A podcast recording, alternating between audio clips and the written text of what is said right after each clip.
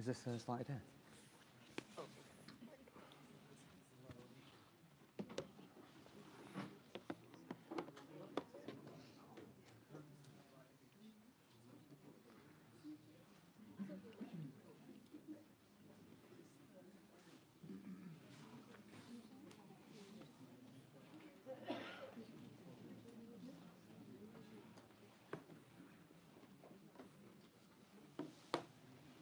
Ah, you know what?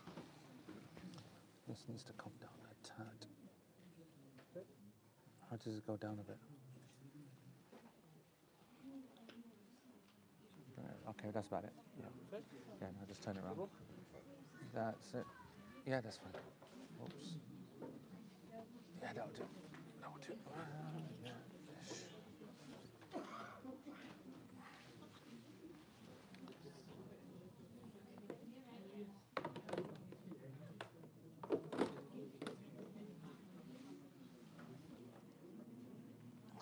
We good?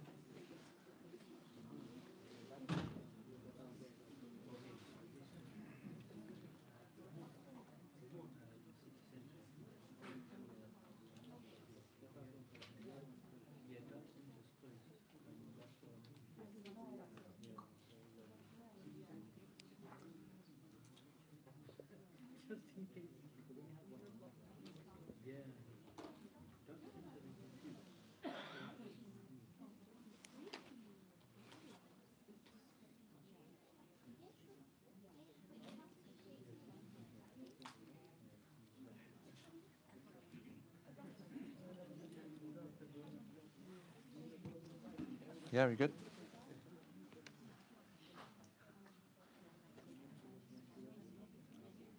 Okay, Bismillah ar-Rahman ar-Rahim, alhamdulillahi rabbil alameen, Allahumma salli wa sallim wa barak ala nabiyyina Muhammad wa ala alihi wa sahbihi ajma'in, Allahumma la sahla illa ma ja'altahu sahla wa anta tajlul hazna idha shi'ta sahla.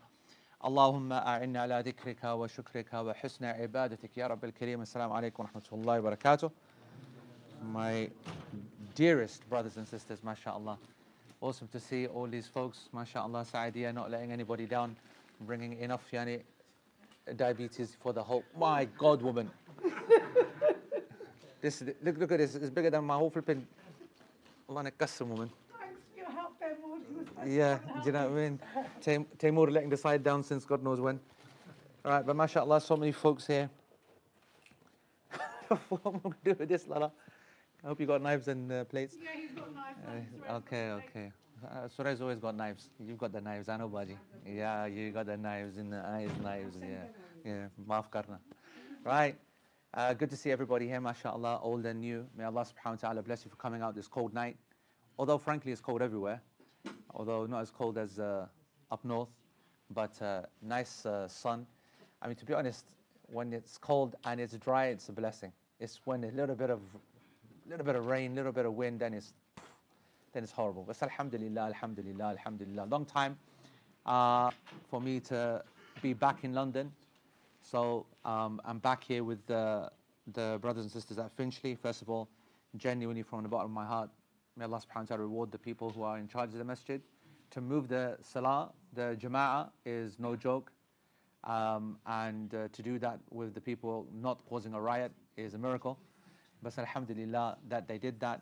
And uh, I pray that Allah subhanahu wa ta'ala reward every single person that waited, that wouldn't have known and came at seven and waited every uh, moment for that. May Allah subhanahu wa ta'ala accept that from them as if they were in prayer. And um, uh, the organization, everything, I bought all my own stuff and then I realized that they've got absolutely everything here. Like everything. MashaAllah. So what I thought I'd do is that obviously for those folks that have never taken logical progression before, um, logical progression is our weekly class on fiqh and it keeps on going.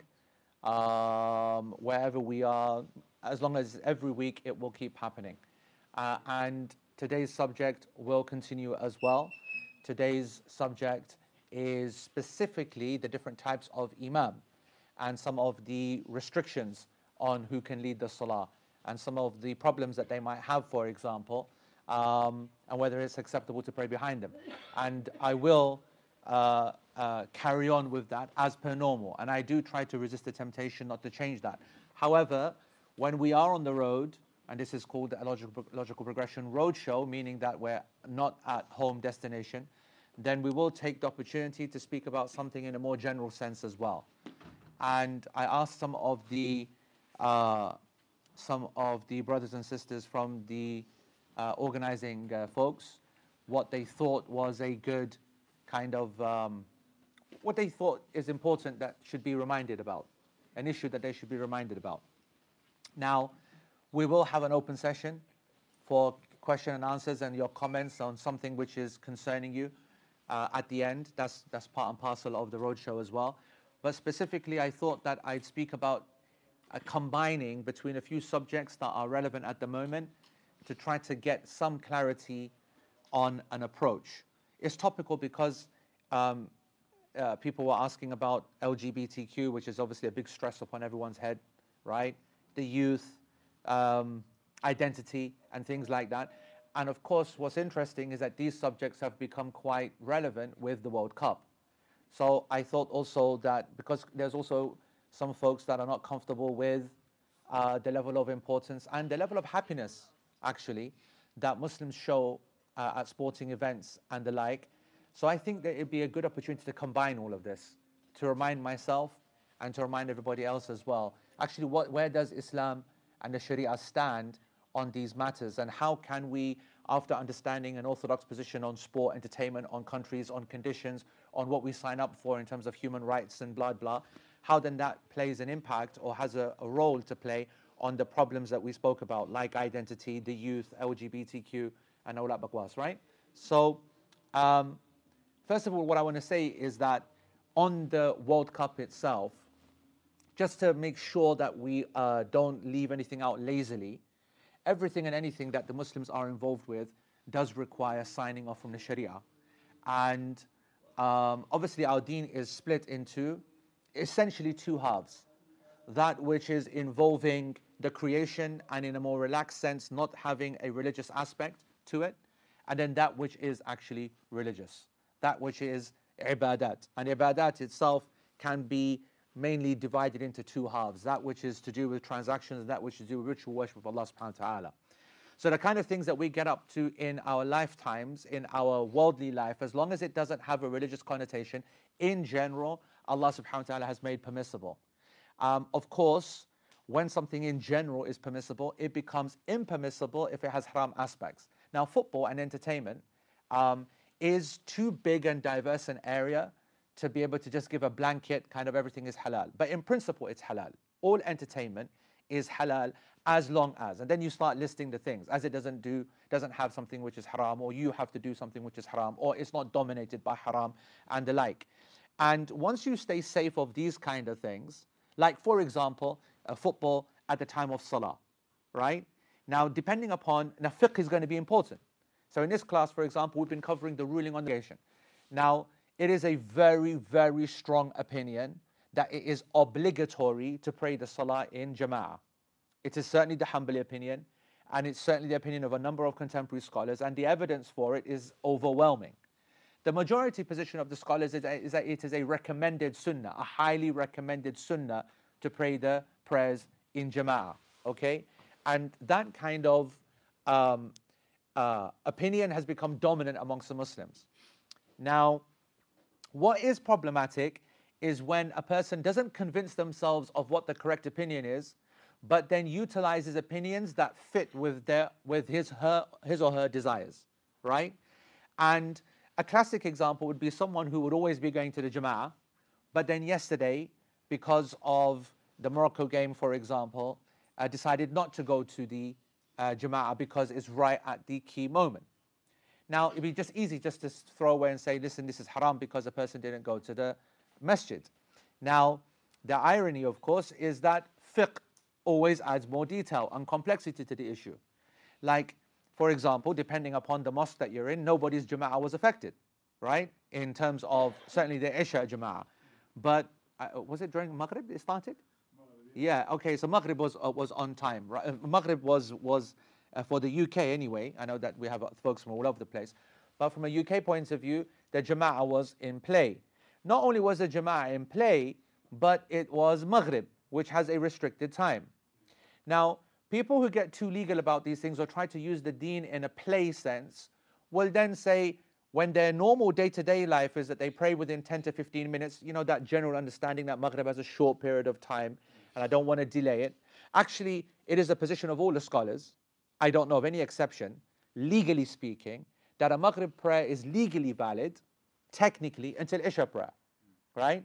Now, if a person has never practiced that in their entire life, but suddenly now became a legal technical scholar and started delaying that prayer until the Isha time, we're starting to find a problem here.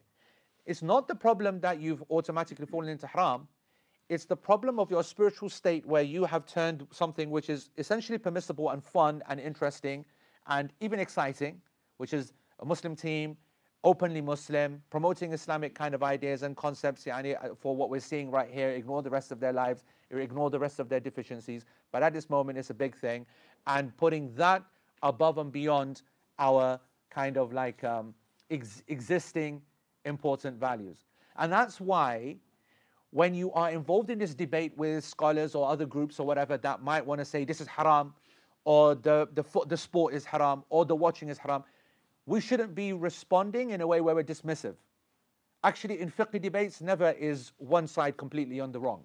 There's always some kind of there's always some kind of point there to be uh, discussed, and there has to be it has to be addressed. Now, uh, if a person's normative habit is one thing and they change it for something else and it will never affect them. They're actually just using a legal kind of uh, uh, concession, let's call it, for that night and that night only, and then they're back to normal, whatever. Then you wouldn't, you know, have a major problem with it. The problem occurs when a person starts to have a habit where every time sport is on, or entertainment, or friends, or some kind of situation where they want to kind of socially relax, they are looking for these kind of loopholes, or they're looking for these kind of extensions. So it's not necessarily always just a haram halal issue, it's about what is the state of the heart. Okay? For example, when they win, the happiness. Okay? Now, the level of happiness that you uh, uh, exude is also something from emotions, which is not something you can control, right? It comes naturally, and you are not to blame for the actions of the heart in terms of inside. But when it comes out, okay, the way that you suppress anger and sadness and happiness is something you're accountable for. So the actions of the heart remain, and we have some very interesting hadith that speak about even bad feelings that we may have, and the angels hesitating to write it down in the bad deeds until it's actually done. So I want you to imagine that concept. I want you to imagine the concept of jealousy, for example. I want you to imagine, you know, things that you don't, you're not proud of, they're in the heart, but they don't manifest themselves. You fight against it and you don't act upon the jealousy or the anger or the, uh, the, the, the, difficult sadness that doesn't make you say something out of impatience, like the lady said to the Prophet ﷺ, from the outside looking okay, but then what do you know? What have you understood? saying that to the Prophet ﷺ at the death of her son, and then letting that come out here. That's what she gets caught up for. At that moment, anger, suppression, whatever inside was not being held accountable for. So there is a level of accountability of what comes out. And if you've got people who are absolutely losing their minds over a football match, whatever it means. It doesn't matter how great the goal scorer was and his history and how symbolic it might be from colonial, colonialist and whatever, or just Muslim honor and Arab and African honor and, and the rest of it, okay? We've just got to ask ourselves not the halal and haram question, but do we get that happy at the news of the ummah? Do we get that sad at the news of the ummah? And does that happiness that's just occurred prevent us in any way showing that kind of level of emotion at a time when it's needed to be. And that's the point that we need to reflect upon. It's about honor. It's about having self respect and self honor, not about being happy. Of course, you should be happy. Why not? Yani, this deen, subhanAllah, if you, uh, and that's why it's, it's, it, is, it has always been surprising to me the scholars that tried to stand by the opinion that football is haram for the classic reasons. Normally, they said that because um, uh, the haram which is associated with it, well, the response to that is that you don't have to have haram associated with it. If something haram appears on the screen, then it's like the street. If you weren't intentionally looking for, uh, for the haram, but looking for the halal, and then something haram occurs on the screen, you lower your eyes. This is the same ruling as the street. This is the, the same to do with the gambling which is involved. If the, if, uh, if the, the, the, team is sponsored by gambling uh, and betting uh, syndicates and institutions, then it's your job to basically make sure you tell your children this. You see the name of this uh, uh, uh, shirt uh, sponsor. This is what they do. This is how they take people down. Educate them. Make sure you don't get pulled in, and you ignore who they're sponsored by. The gambling which is involved in football, which is also haram, of course, because they have to pay a fee to be part of a league or a tournament, and then they win money as well. So it's money for money, not in a transaction, but in a gambling transaction, despite the level of skill. Not our problem. That's what. That's what uh, associations, institutions play. We're focusing on just the skill, the entertainment of the sport itself. So haram is like every other haram. Walking past the street, seeing a woman, seeing gambling, seeing X, seeing Y, whatever state of haramness that situation is in, you've got to deal with it. So that argument has always been a weak one. The other uh, argument they said against football is that it wastes time. Tell me who isn't wasting time. Yani, why is there a book written on uh, football, which there is, okay, by a very respectable scholar actually, and not against mobile phones, and not against WhatsApp, and not against Instagram. Are you kidding me? Football, yani now, uh, football is the thing that you've identified as the haram thing? What about just Netflix? What about yani, YouTube and the way that people justify its permissibility by watching one lecture a week and the rest is all some gund and tarak that they're watching day and night the other times, right? So um, it is very important that when you are about to put a legal argument forward that you understand what that legal argument is going to entail. When you're about to make haram the concept of doing something that wastes time, well, then the whole ummah is going to be in a lot of trouble. That doesn't mean we accept it, but to use, and that we shouldn't advise people against it, but then to use it as a legal argument is dangerous, right? Is dangerous. And likewise, the idea of extreme happiness and so on and so forth, and people feeling depressed and then being made happy by sport, well, that's what it is. It's entertainment. And entertainment outside of normative life is permissible. And to make people happy when they're down is something which is permissible. Allah subhanahu wa ta'ala does that with telling the believers about the Romans, right? In Surah Rum, giving them that news when they couldn't expect it, when they were down as a result, thinking of their real enemies as well, the Persians as well. Yani, this is something which Allah subhanahu wa ta'ala practices. The Prophet also calming the believers when they came to him and they were depressed as well. They were saying, Ya Rasulullah, when we're with you, we're right up here. When we're down, then with the family, it's like and uh, it's, it's, we're so far away from the deen and whatever, we feel like munafiqeen. And, and the Nabi Sallallahu said, sa'a wa sa'a. Yani, this is a moment of seriousness, this is a moment of chilling, this is a moment of uh, yani, uh, getting down to it, and this is a moment of expressing that happiness and whatever non-act, non-action kind of thing that you're doing at that time. So to put, first of all, we should say that sporting events, sport itself, you stay away from the individual haram and enjoy that which is beneficial. And don't and in the and, and in today's time, and in today's time, you don't need to fall into the area of doubts of jama'ah and prayer and whatever. I tell folks this all the time. Um, that uh, uh for those who are of my uh, age group, 1999 was the year that Manchester United won the Champions League. And not just won the Champions League, won it in the craziest way fashion possible, losing Yani the game. And then in the last one minute or one and a half minutes, scored two goals to win 2 1. Imagine that. So you're losing the whole game, right? Well, it, it was close, and then they, they scored, and then the, the, whole thing's over. And in the last two minutes, they, they, uh, uh, they, they, win. So this was in May 1999. I was uh, uh, in Manchester at that time. I remember watching the game. It was in May, which is summer. Maghrib is like 9.30 odd, right? This is an 8 o'clock kickoff. So we're towards, right towards the end of the game. There's like 80 minutes or so gone, and our action of our general practice was to go and pray in the, the masjid. Now, I'm not going to lie, it was a lot easier seeing Manchester United losing. That helped me make the decision to go to Salah. So me and my man, we got up and we just said, we'll sack this. Yeah, we might as well go for Salah, enjoy the prayer, relax and chill. So we go for Maghrib, knock out Maghrib nice and relaxed, pray Sunnah, all easy, chill, not a clue in the world. Remember, mobile phones and all that kind of thing wasn't the speed of whatever at that time, 99, it was dark days. So we come back, people, uh, Fergie running on the pitch, everyone yani going mental.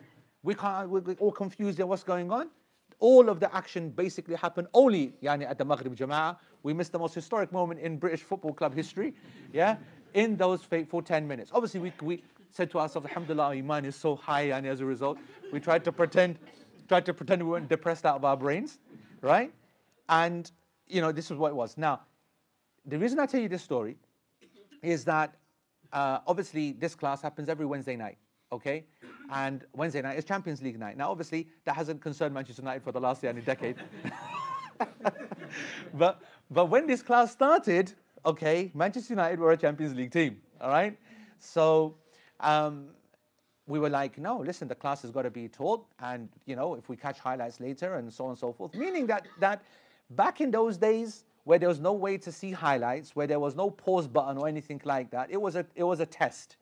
You know, you need to have minerals basically, and say, you know what, I'm going to give this up for the sake of Allah, and I'm going to go. What test is anybody doing today? So yesterday, uh, uh, uh, uh extra time uh, was uh, thingy. Extra time was. Um, uh, playing and came to the, uh, coming to the end. And where I was staying, the Jama'ah was starting in five minutes, right? Crazy, by the way, yani early Jama'ah, but like 5.30 something or 5.40 or something like that. So what did I do? What iman did I have to thingy? I pressed pause on the on the, the, the thingy. I was on a group chat with some of the, the, the prophetic guidance lads who were, you know, threatening to ruin everything. You were just going to keep because we were doing all the commentary, you know, between us, like you do, uh, like lads do. And I was like, "You're not getting me." So I turned my phone off completely. Turned my phone off, left it there where I was, and I walked to the salah, and I prayed and relaxed, whatever, no, no, no problem. Come back, couldn't care less about the phone. What happens if I, I didn't die in half an hour? No one else died, and if they died, good luck to them, right? And then I turned on the pause button, uh, off the pause button, press play, saw the greatest independent shooter ever, we had our fun, had our little jig and little dance, and that's it. Turned on the phone. They all yani, trying to ruin everything for me. They didn't ruin nothing for me. And, you know, prayer got done. Enjoyed the football. I'm happy as Larry. I love football. I didn't miss out on anything. So it's not even a test anymore. Meaning that it's not even yani, some kind of great Islamic requirement to be normal and enjoy football and be what you should be yani, with respect to your deen. So I just want you to know that I will never be a killjoy. I know where I came from. I know my background. And I know why people, uh, what people see as attractive in our uh, deen and how important it is to make things easy for people and how much the Prophet ﷺ emphasized this. How many times he said, Bashiru wala tunaffiru, right? And yassiru wala tu'assiru. Make things easy, don't make things difficult. Give yani, you know, make things easy, make good, give good news. Don't push people away. And so that part is important. Now, I want to link this to the World Cup and what's been happening. The first lesson you should be thinking about is not worried about Qatar spending billions and trillions because they'll be spending that bakwas on Harrods if they weren't spending it in on the football. Good, Yani, that they went and done something at least for the world rather than their kids that they send in their stupid cars yani, up and down in London. Yeah? So let them spend another trillion. I was delighted by that actually, right? So that's the first thing. Get over that and overspending. They're going to waste it anyway. Just think of it like that. They've got lots of gas, yeah, and whatever. They're charging us 26,000 times the price anyway. So let them spend it on that. Number one. Number two, alaikum salam what, what, number two, there's absolutely no doubt that putting on something with even minimal Islamic values, and that's what has been on display, minimal, people loading it up like it's been that the Khilafah has come back, right? no, the Khilafah hasn't come back. They stopped alcohol in the stadiums. Okay, thank you very much. Like, like as we say in our language, ukla, meaning like, yani, you did such a, such a great favor for us that you stopped selling alcohol in the. But anyway, we take it. It had an impact. People realized the value of it. Uh, women, men, kids, whatever, whatnot, they realized that it's safe and it's fun and whatever. So that was a positive thing. And yes, some guy read Quran and whatever. People lost their minds over it, right? And uh, there's some uh, uh, got Zakir Naik to go and stand there and probably quote some numbers, whatever, you know, and you know he looked probably good, and I don't know, he must have given doubt to someone. They put a few posters up. There was no negatives to come out of it, right? The Muslim com- uh, countries put uh, Palestine left, right, and center everywhere, right? It's no bad thing, okay? So it, it, I mean, what we should, we should, really want is a proper political move to see yani, what they do to the ambassadors and the deals that they do. But that's me then being too cynical. So I'll put that aside. I'll shut up and I'll say thank you for flying a flag for a second. Okay. The point is, is that it wasn't the worst thing in the world what they were doing. The lessons, though, I think are very, very important.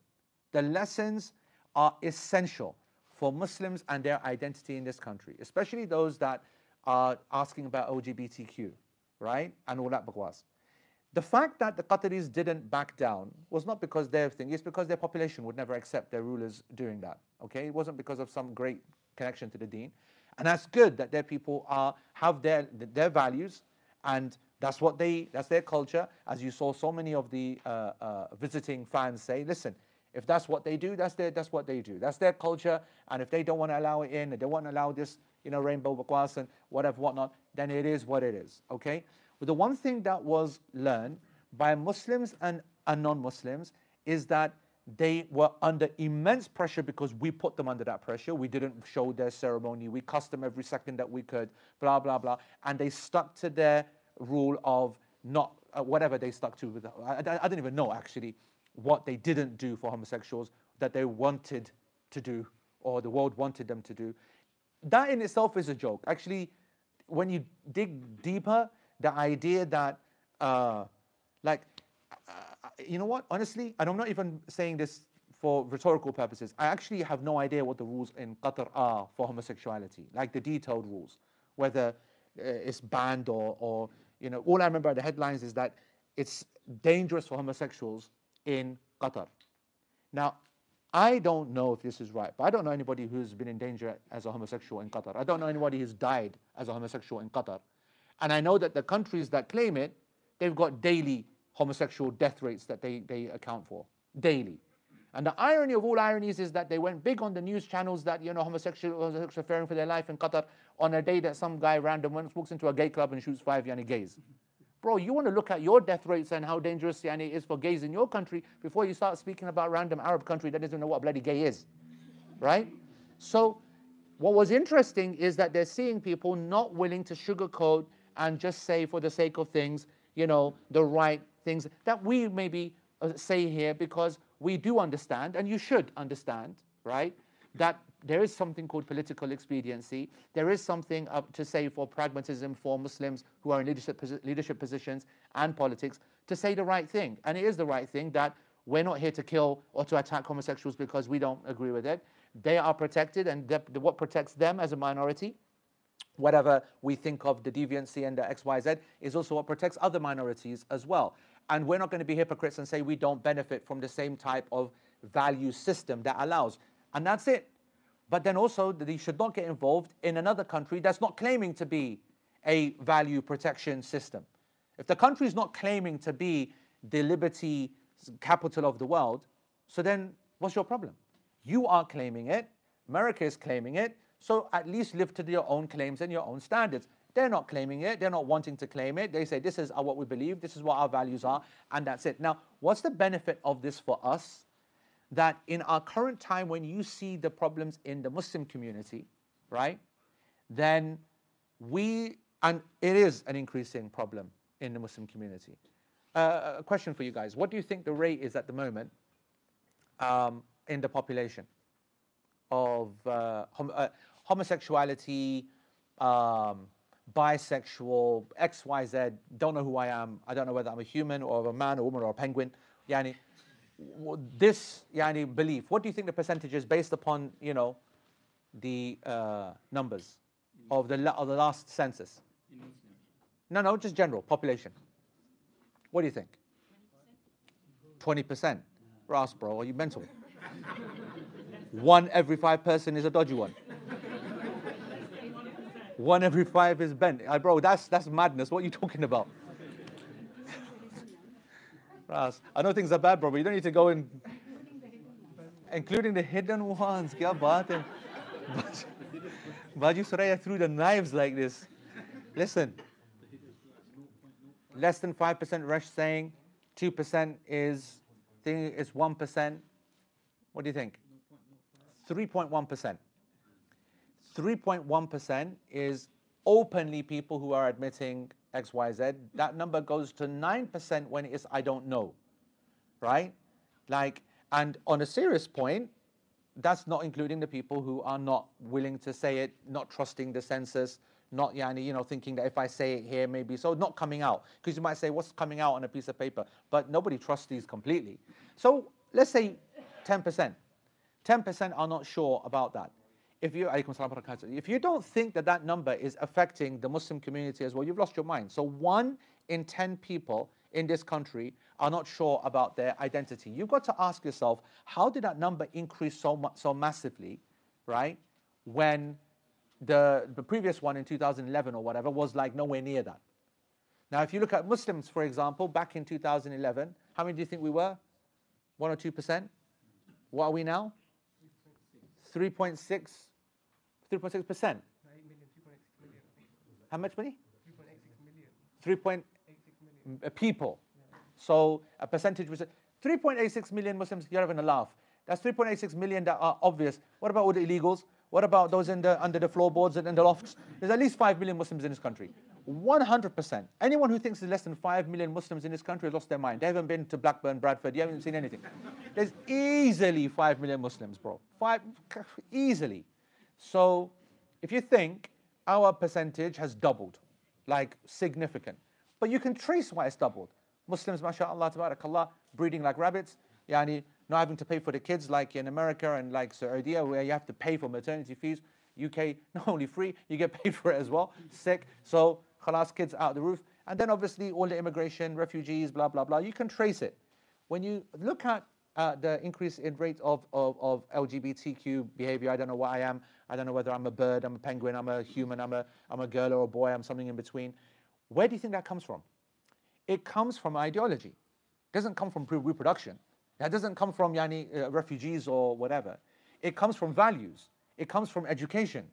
And what's happened, of course, is that society, in wanting to promote under whether they consider that to be protection of that minority or whether promoting that lifestyle because they see benefits or whether simply because the lobby is too powerful, it doesn't matter because the Muslims would do the same if we knew how to be able to increase our numbers that way.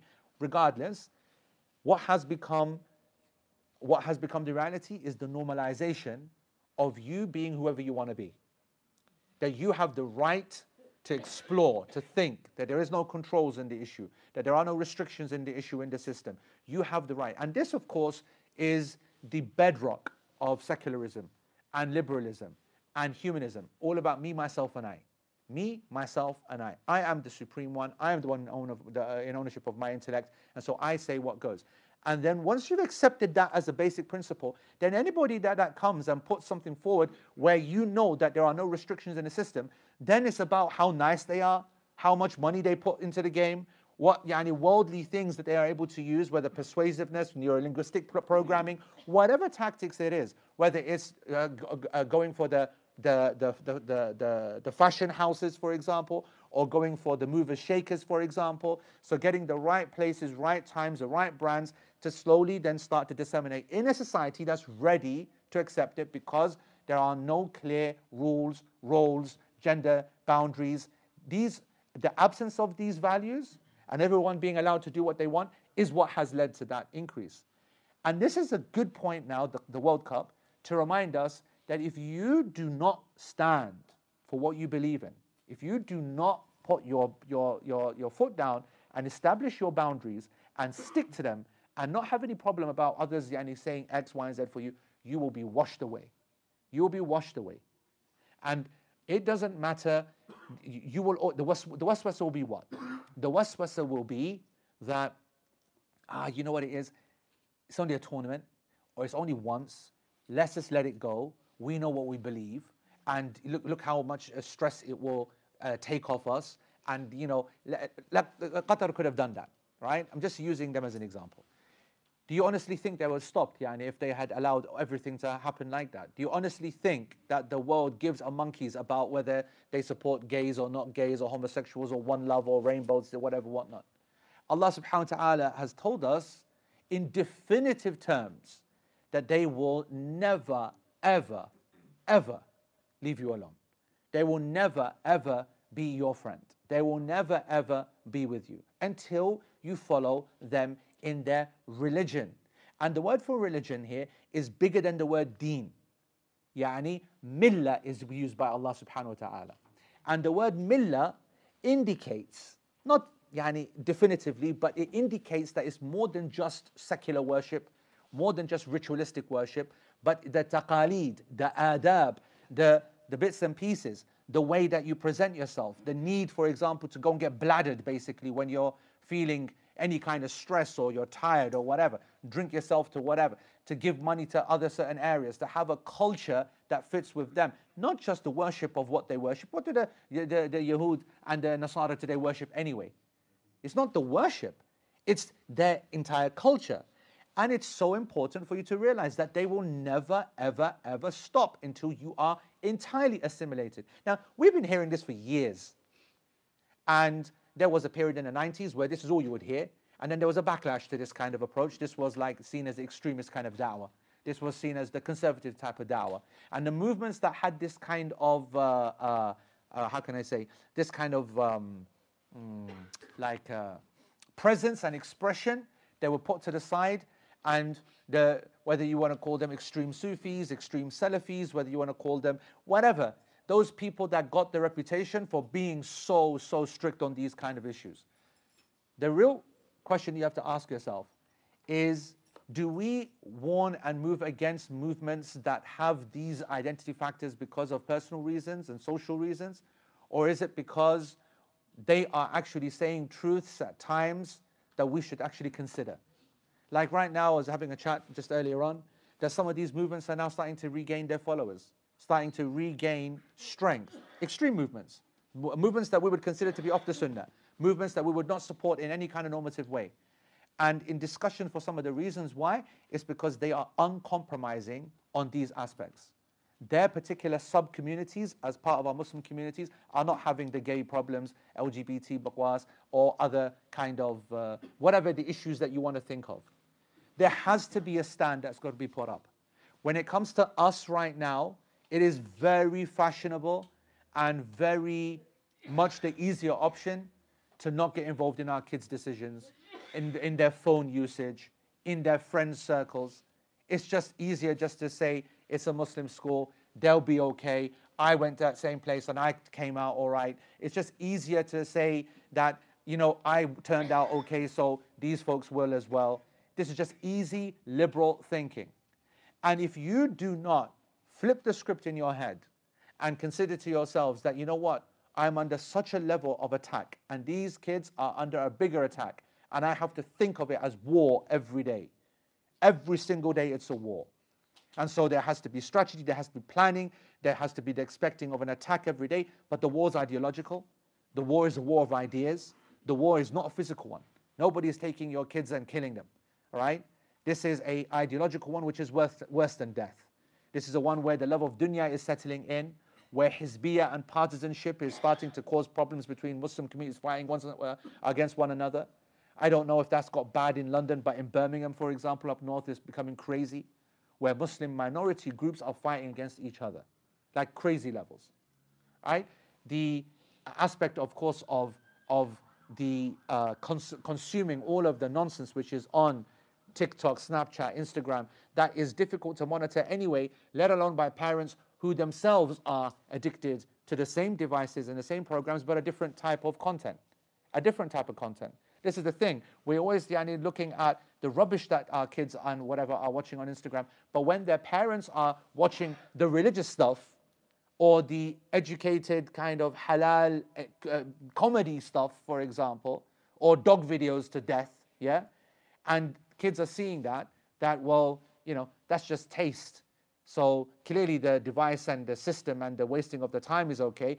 They've just got their taste, and I'm just focusing on, you know, what other bakwas that, that, that, that they watch for whatever reason. I mean, I don't understand it myself, right? I've been watching this kid, right? When I say watching, seeing the clips of this, this uh, kid, I don't know, he's African or Jamaican or whatever, and he's just got this kind of dreadlocks and he just screams right? And he's got this guy called Speedy or Speedo or something like that. I'm looking at this guy. I have absolutely no idea why the people are obsessed with him, but he's obsessed and he's just, he's like, eh, eh, all the time, just screaming all the time at everything, right? Now, all it takes for me is to go and go into Google and type in the guy's name and understand why is it that he has 100 million followers here and 100 million followers here and everyone's yani, why is it? So that I can understand it and say to the kids, kids, listen, this guy's an idiot. Just stop wasting your time. And this is the reason, as opposed to just being, you know, but I'm not doing it because I don't. I'm, I'm, I'm, I make the excuse to my head that I don't have the time, that I can't be bothered, I don't know how important it is. And in that time, then people just carry on consuming absolute nonsense and they carry on then developing in their mind that this is actually what life's meant to be. These are the people that are meant to have the mic, and I'm here to listen. And so, the reminder to myself and to all of you is that our consequential problems of identity, violence, confusion in aqidah, whatever, is all coming from a core problem, a fundamental core problem of not recognizing the threat and not standing for our values. Not understanding the threat and not standing for our core values. My brothers and sisters, take this advice from me that do not take this thing lightly. Do not assume someone else is going to deal with it. Do not think that you, especially the Muslim schools, especially those schools. As I walked past yesterday, a school, and were all the kids that came out were Muslim, and you might send your kids there and say, "Yeah, man, my kids got like 80% Muslims in the class." These are, in some cases, even worse than those where are there are non-Muslims doing X, Y, Z, where you look at the situation and you can. It's almost to see the problem obviously in front of you can sometimes help the threat. But when it's coming from your own, who are jahil and don't know any better, situation then is much more dangerous. And Allah subhanahu wa ta'ala knows best. All right? So anyway, um, are there any questions on just what we've spoken about? At the end, we'll do a general Q&A, so I don't want to open it up so much. But are there any specific questions on uh, Qatar or the World Cup or sports washing or LGBTQ or XYZ? We good? Yes.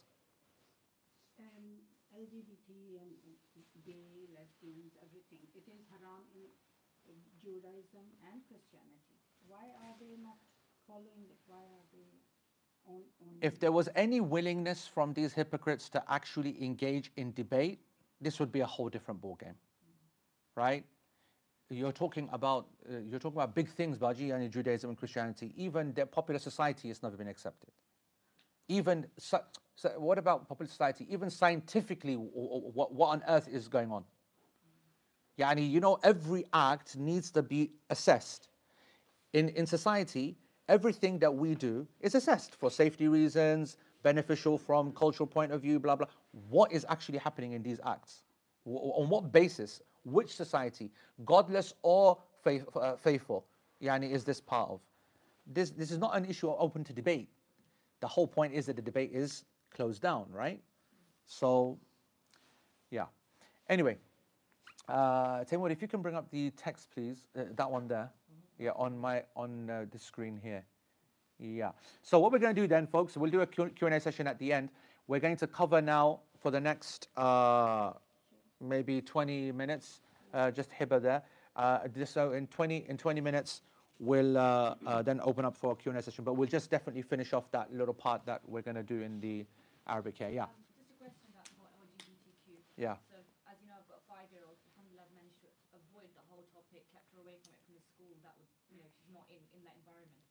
But obviously it's she's going to get exposed to it slowly. So do I just try and ignore it as long as possible, or can I start bringing it up with a five-year-old? That at what point do you start? So, so, so the question is, you know, uh, I have a five-year-old, and um, how do I uh, approach this issue? Do I just, you know, keep avoiding it until it's necessary, or do I start speaking about it? And and what? Uh, the first thing I want to say is there is no one way to deal with this.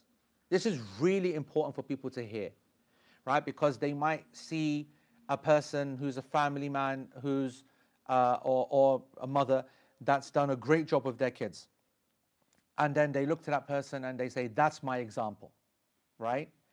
And one of the things I often tell students is that Allah Subhanahu wa Taala left open two key aspects of Islam to us.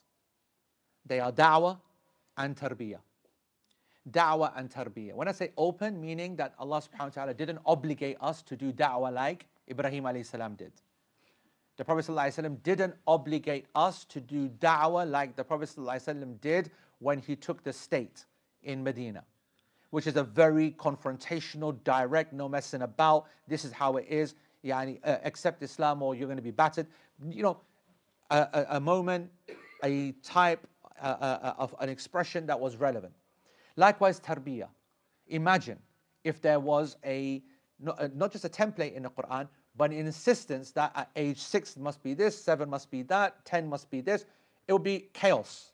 In the wisdom of Allah subhanahu wa ta'ala, He set principles for da'wah and principles for tarbiyah.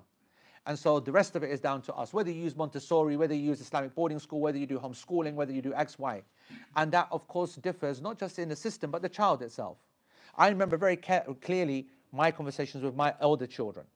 My elder children, I had a, a, a, a relationship with them where I could speak to them like adults. Made it very, very clear what the score was, very graphic, very yeah, any banter, very boyish, you know, and it worked. And in their hearts and minds, there will there'll be no space for anything like that, la Allah, ever to enter into the into the mindset of acceptable, let alone desires, right? But other people aren't like that, and ages are people are not the same, and level of exposure is not the same. Like for example, my daughter is nine years old, right? Nearly nine, okay, right? Ish nine, eight, maybe or something like that, and uh, she hasn't got a absolute Scooby Doo what's going on about that stuff hasn't got a clue. And this, you see, this is a good example. You know, you hear about um, that primary schools have got certain uh, uh, uh, ages and they're now going to do it in year two and they're going to do it in year four and whatever. First of all, this is not standard. So some schools don't even do it, right? Some are worried, some go hardcore, like, you know, that school in Birmingham or whatever. Another very good example, right? Where a school where, where the parents were not willing to accept that nonsense whatsoever. Now imagine if they had applied the whole pragmatist kind of, you know what it is, let them bring their guy in, we'll bring our guy in. That was an option, right? You, you brought the, the gay Muslim guy in who came in and did all his propaganda. And uh, I can see some middle class cultured parents saying, well, you know what it is? We live in this society and that's what we signed up for. And if they had their day, then we should have our day as well. We'll send Molvi in to basically go. Do you think when Molvi goes in, he's going to say, right, that guy, what he said was a load of bakwas, yeah? That's all rubbish. No, no, he's going to say Islam is the only five pillars and all that bakwas, yeah? So, so you know, Jazakumullah khair, they said, we're not having none of this, and made it very, very clear to the kids. Actually, Jazakumullah khair to the parents of those kids, yeah, for the ones who stood up for themselves, actually, without even, you know, this is, I mean, retrospectively, is different. But to be in the moment and to stand up. Like that Indian kid yani, in the school, if you saw the video of the, dirty kuff yani, uh, lecturer who started going in on terrorists and whatever, whatnot. And the guy was like, what are you talking about? Which is amazing, actually. It's different retrospectively to be there and then in the moment. Jazakallah khair. So, um, the people having to stand up at times, it has to happen. But, but sometimes schools don't even do anything. And imagine that, as you just said, you're expecting year five, five is year one? Yeah, year one. So you're expecting, because you've been told that year one are going to start teaching this kind of stuff in some kind of soft kind of way in the lessons and not come back to it until year three. Right? And it doesn't happen. And you went and filled a little kid's head full of the most confusing bakwas ever, right? All because you're expecting something to happen, right? So this shows that there is no uh, solution to this. I am very much against the keep kids away from things uh, approach, very much against it. I think that the parent that's involved with their kid, personally, socially, and their education, and their school friends, and who they are, and their parents, scopes everything out. Bro, full FBI mode. There is no such thing as, yani, the, the way that we were brought up. Obviously, you're a younger generation than I am, but my generation, our parents didn't know nothing about us. They're too busy trying to make, uh, survive, right? All there was no accountants and doctors and this, that, whatever. All our parents were laborers. They used to work night shifts, day shifts, every hour that they, they could find. We would go to, by ourselves, come back by ourselves. We would go out and come back out when it was dark. We, you know, there was no safety, no issues, no nothing, whatever. Today's parenting is a complete different thing. You have to know every single. There's not a single person in my kids' class I don't know. Their parents have clocked them all, scoped them all out, done all the Google search. Bro, I'm all over that. Not a chance. When so and so is inviting whatever, whatnot, no, tell them no, you can't. When so and so is inviting whatever, say yes, you can. These are the conditions, blah, blah, blah, blah. You have to be that paranoid, and this is a blessed form of paranoia, if you want to protect your kids. Now, if you didn't do that, and you just assumed, then you could actually then introduce something into a kid's head, and it was just unnecessary. The same happened with my daughter. in that she was not in the country, in her school, when they did this bakwas. So she's missed that entire concept. Okay? Now, the reason I like that is that when it's going to come again at an older age, she's going to be confused and she's going to need some clarity. At that stage, when it's already gone a step forward and you haven't got the underground, yani the, the underpinning foundations, instead of being more common sense, it becomes more confusing. They're more willing to ask about it. You can set the record straight. That's actually what happened with my two elder children. Because the same thing happened with them in that one of them was out of the country when it was being taught, and so he, and this is the irony, this is a, a story that I tell in Protect This House, that even though there's two years difference between them, right, the elder one watches the video second stage, which the younger one's watching, not having seen the, uh, the original uh, uh, uh, part or whatever. And I remember they're coming home and they said, yeah, listen, we did biology uh, today. I said, oh, biology, huh? All right then. And so then you know, the guy, uh, so he goes, yeah, so they did about how men and women um, uh, uh, uh thingy, uh, reproduce. So the, one of them is saying, the elder one, he's beca- just because he's missed the video, he's said, yeah, so the sperm and the egg fertilize this, that, whatever, and he explains it all in detail. I said, mashallah, excellent. And the younger one's looking at him, and he's like, like looking at him, looking at him, looking at him, and the other one's like, well, what do you want? And he goes, Well, you didn't say the beginning part. the other one goes, What beginning part? He goes, The beginning part, the beginning part. And the other, other one's like, There was no beginning part. That was the beginning of the video. He goes, You didn't see this when they stood like this and stood like that and this. That. And I'm like, Ras, yeah? And the, the elder one's like, Ras right? And that was my opportunity. His confusion, his not being able to put it together, what's going on, was like, right, this is what, what, what the score is. This is the gun, this is, this is the true, this is blah, blah, blah, blah. So the only reason I say that is that you mustn't feel under any pressure because of what other people have done or an age your kid has reached or, or what society is talking about. You've just got to be in tune with their everyday reality to an obsessive, paranoid amount unapologetically if you want to protect your kids from that nonsense. That's it. Don't look for any template, don't look for any examples. Just know that they are after your kid and that when it comes, you're not going to give them your kid. That's it. Don't need to, you just need to be involved every day, every single day. All right. So today, uh, for the value of those people who have bought their texts with them, we are at the top of page uh, 236 in the chapter of Sharh al-Mumti' and the actual text, if you guys want to actually even have a look, well, you guys might find it difficult there, but I'll read it out in Arabic. Anyway, just bring it down a little bit. Um, oh, actually, it's there, it's there, that's right, that's right. Um, so in Arabic, what we're doing today is, uh, where are we? ولا أخ... أيوة. ولا أخرس ولا عاجز عن ركوع أو سجود أو قعود أو قيام إلا إمام الحي المرجو زوال, زوال علته ويصلون وراءه جلوسا ندبا فإن ابتدأ بهم قائما ثم اعتل فجلس أتم خلفه قياما وجوبا وتصح خلف من به سلس البول بمثله ولا تصح خلف محدث ولا متنجس يعلم ذلك All right, I don't think we're going to do more than that. All right, so if we come down, then the English translation, this is now down, down, down. down, down, down, down, down, down, down, right there.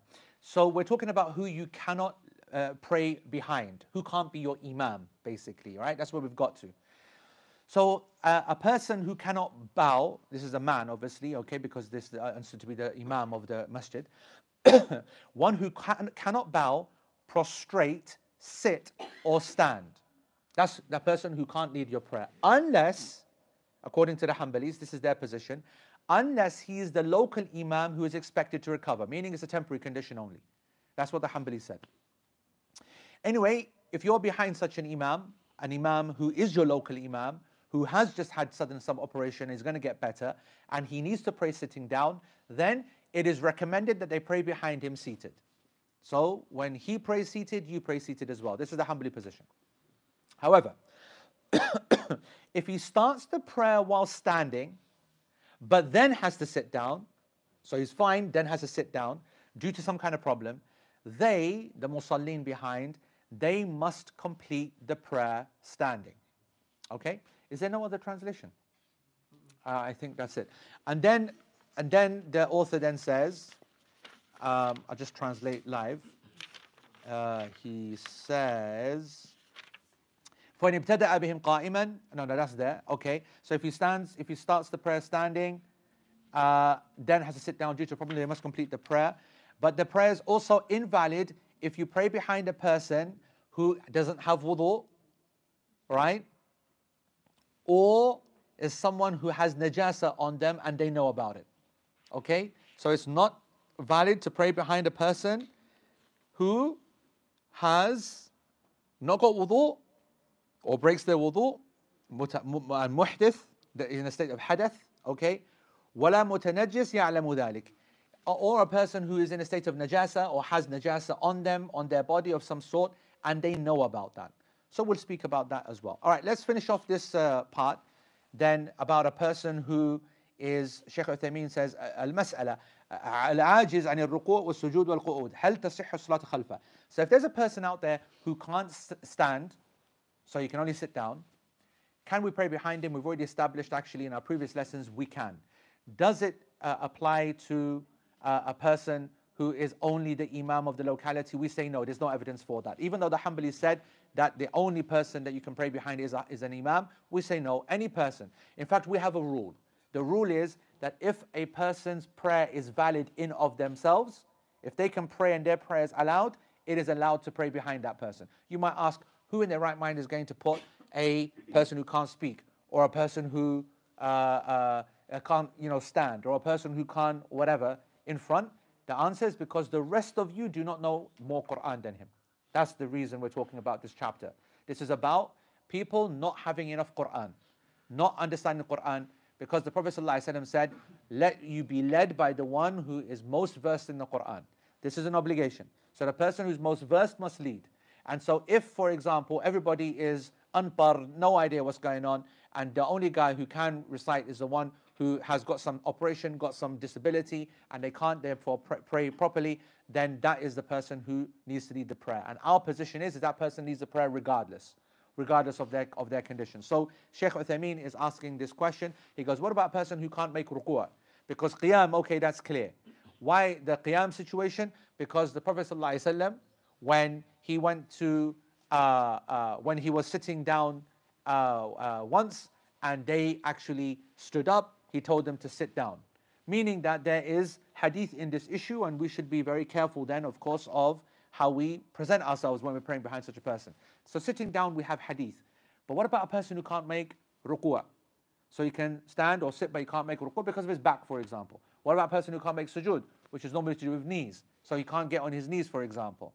What about a person who can't sit down, for example, meaning that they don't have the ability to sit down, can only lie down? This is now the question. Is it acceptable to pray behind them? The answer is we establish our, our, our existing principle. Every person whose prayer is valid in of themselves you can pray behind that person. And so if that person then can't make ruku', you will lead your, you will still have him lead the prayer. The question should be asked, if that person can't make ruku' and therefore they do this, for example, for ruku' if they were standing, because they got a back operation, they can't bend it at all, not even 10%, not even 20%. So this indicate. Or for example, this is the person who can't stand or make ruku', and so when they're sitting down, they're sitting and leading on, and they can't even sit on the floor. Let's just make it some mad one. They're sitting on a chair and they can't move, and they've got their hand, and they use their hand to indicate to the jama'ah that they are now in the standing position, right? And now they've done this. This is called ima, yani indication, right? And so they do this because they can't move forward, right? And remember, nobody knows in the Quran He's leading because he recites Quran great and he's absolutely perfect. Just can't move, that's all. So with his hand, he indicates that. First of all, this person's prayer is absolutely valid. Why? Because he is only held accountable for what he can do. And because that's all he can do, his prayer is fine. Second rule, any person's prayer who's fine can lead another person regardless. The question is, what should we be doing? If, if we have an imam who prays sitting down from the beginning, what did the Prophet ﷺ tell everybody to do? Sit down. So if a person then does this with the ruku', what should we do? And that's the question. There are some scholars that said if you're going to keep consistency, then you also have to indicate in ruku'. And there is no evidence, direct, textual, to refute this. Okay? The, so, what is going to refute it? Just our general sensitivity. Like you'd laugh if you were, you saw someone do that, right? You would laugh and you'd think, what the hell is going on? And you know, sometimes that's good enough as an Islamic ruling. Now that sounds crazy, right? Now in a class of fiqh, which is depending upon sunnah and hadith and qiyas and ijma' and whatever whatnot, that actually what we're going to go on is the reaction of the people. But the reaction of the people in its whole something, even in the absence of evidence, is an indication that something makes sense. And so therefore, just to show you that for all of these individual scenarios, that if the uh, imam can't make ruku' and you can, you should make ruku'. And if the imam can't make sujood, you should make sujood. Can I say you are obligated without 100%? I can't. Because actually, the only evidence in this issue was seated, sitting, and they actually followed his seating position. But I don't know of any scholar that will confidently say, no, you indicate. Okay? Even though that they have an argument for it.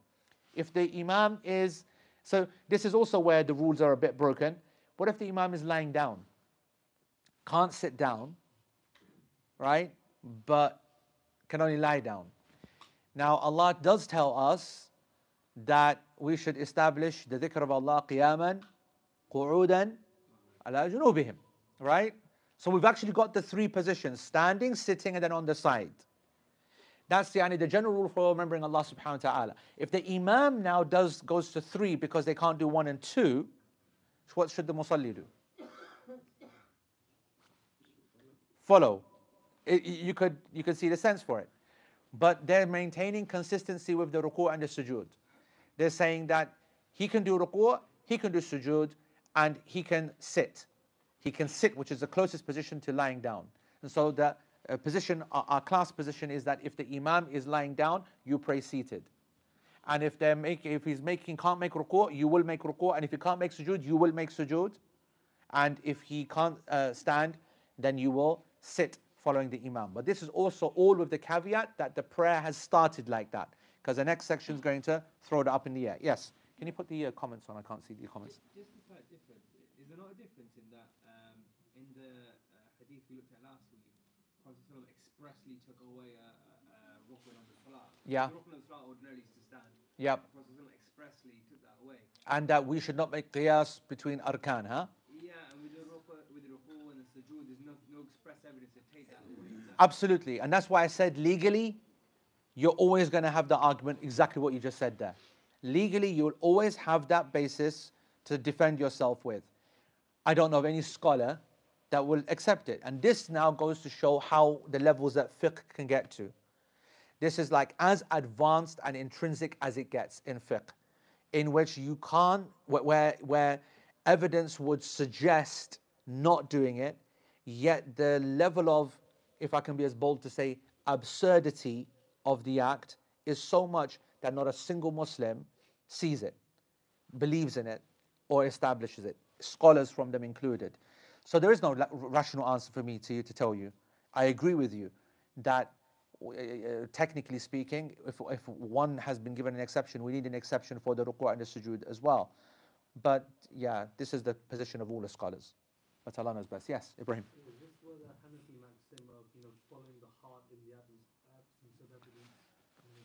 So the, first of all, that's not a Hanafi thing, right? This is a hadith of the Prophet ﷺ of istafti qalbak, right? That seek fatwa from your heart, focusing mostly on the principle of taqwa. And that is a correct position that in the absence of evidence, as you said, a Muslim has got to go with something in the end. If they can't, then ask someone. And now obviously there's a hierarchy, right? This hierarchy is very interesting because if a person follows a madhab very strictly, like a Hanafi for example, this is what in their madhab is allows them to go to another madhab and ask them and follow them. Right? Regardless of the fact that they'd never do it, they don't understand it, they don't uh, differing usul, all that kind of mess that they create for themselves. But they said it's, it's completely fine if you actually go out and follow uh, uh, someone else's opinion because at that moment it's better than you not having the answer, not having the evidences, just go and do blind taqleed. So now if you had no person, then of course you'd have to ask your heart. And you'd say, what makes sense, what feels safer, what's a risky position, what whatever. And in this scenario, it's, it's crazy. You'd ask 100 people, and 100 people will tell you that I'll make ruku'. You know what I mean? And by the way, that's not so difficult to accept, especially when you consider that a number of scholars said that when you stand behind a, a, a man who's sitting down, then you pray standing up. You don't sit down.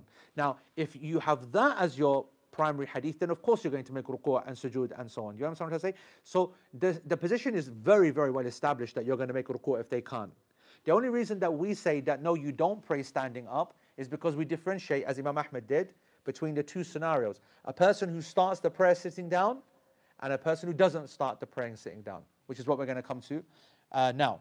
This is, um, so Sheikh says, um,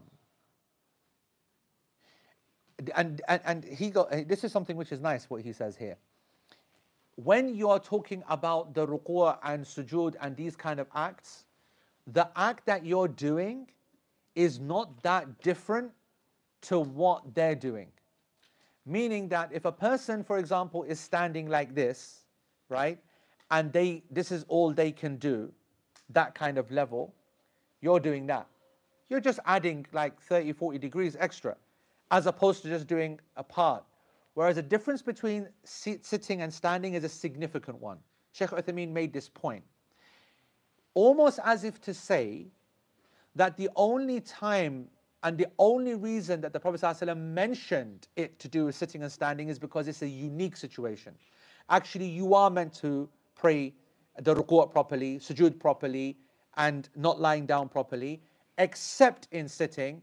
And he gave a reason as well. Because in some narrations of the hadith, particularly in Sahih Muslim, the Prophet ﷺ, he said, in in kittum anifa lataf'aluna fi'la faris wal rum that if you had just done what you had done, meaning if I hadn't told you, remember we, we said that the Prophet ﷺ in Salah, sitting down, indicates to a whole group of people, the companions who have stood up in their prayer, sit down. Imagine, in the prayer, which not only is therefore an obligation, but to say in the prayer, to interrupt the prayer, to make them sit down, shows how important it was to sit down, right? They all sit down. Some hadith end there. Other versions of the hadith have them him turn round to them and say to them, you know, if that you guys had carried on standing, then you would have basically just been copying the Persians and the Romans. Uh, in, in, in, in what did they do? Uh, uh, يقومون على ملوكهم وهم قعود. You know, like uh, uh, in the courts, uh, the, the royal court, the king's always sitting down, and everybody, nobody's allowed to sit, right? You all have to stand, and attention, and nobody's allowed. So always in the, the kuffar system, the sitting down is for the honorable one and everybody's got to stand up. And the Prophet ﷺ then wanted to indicate that if I had remained sitting down and you lot all standing up, we've turned this into this kind of like, you know, king worship kind of bakwas, as opposed to a communal act of worship to Allah subhanahu wa ta'ala. Which, which, then he says, فَلَا تَفْعَلُوا Don't do this. اِعْتَمُّوا بِأَئِمَّتِكُمْ Copy your imams, your leaders. In صلى قائما فصلوا قياما. If he, they pray standing, then you pray standing. وإن صلى قائدا فصلوا قعودا. And if they pray sitting down, then you should also pray sitting down. And so this hadith makes it very, very clear that you've got to follow. Now, we're going to see a hadith now, which is going to tell us something uh, uh, uh, different. So Sheikh says um, that if a person can't make uh, sajda, then we pray behind this person as well, but we make proper sajda and he does whatever he can. Same for sitting down, same for lying down, and the like.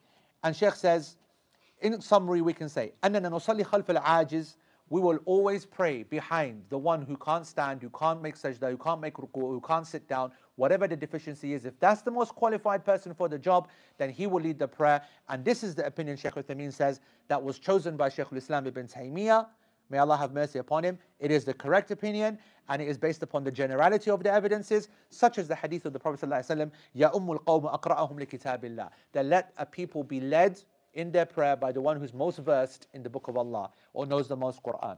And based upon the principle that we said earlier on, that if a person's prayer is authentic and valid, then they have the right to lead the prayer as well. Then the exception to this. فَإِنْ ابْتَدَأَ بِهِمْ قَائِمًا So if, if he starts now, a different scenario.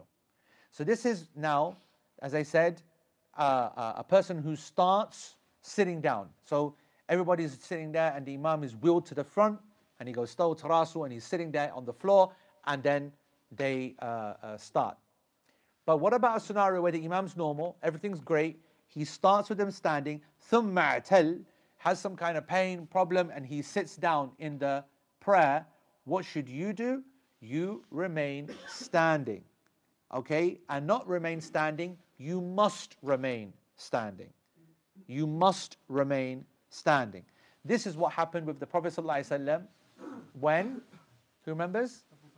When Abu Bakr radiallahu anh did what? Let's now get to the bottom of this. Yes.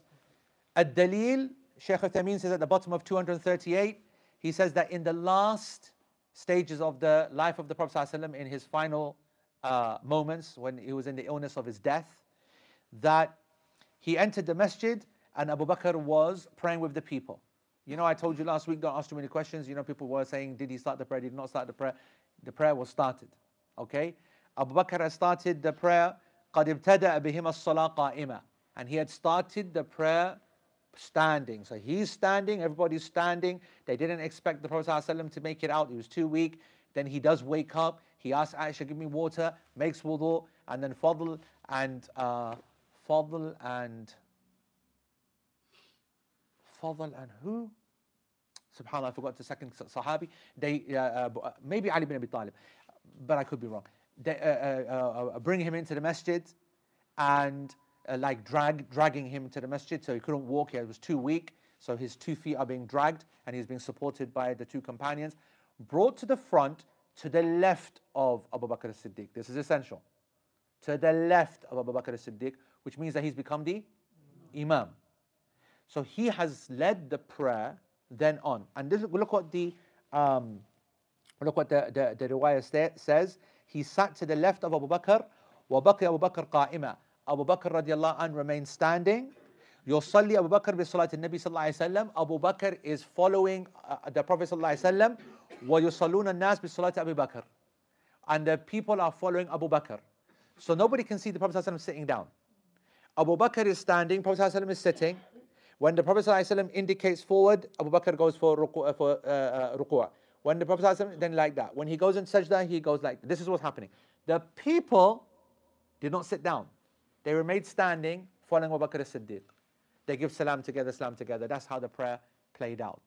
So because of this hadith, you either have a contradiction because in the other hadith, the Prophet ﷺ said sit down, so how do you make the difference between the two? We say, ah, if the prayer has already started standing, then the people remain standing. If the prayer starts from the beginning sitting, then we start sitting. This is Imam Ahmed's opinion, different to the other three schools, and it's my opinion as well. It's the class position as well.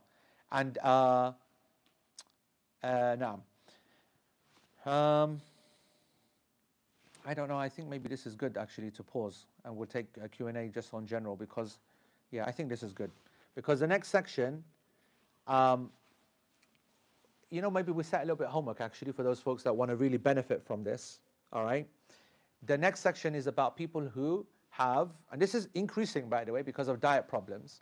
People who have incontinence is what classically they used to speak about. Okay, incontinence. Um, now, incontinence is generally linked to age. So, in the classical books of fiqh and in early societies, the complexities of irritable bowel syndrome was not very common. Now, I find that fascinating. From medical background, IBS, irritable bowel syndrome, is mostly diarrhea, but alternating any, you know, cramps, wind, constipation, diarrhea, feces all over the place. It's like a mess, right? And that's not to say it didn't exist, but I just want to say that you don't see it mentioned so much. Unlike constant leaking, constant incontinence, whether fecal or whether urinary.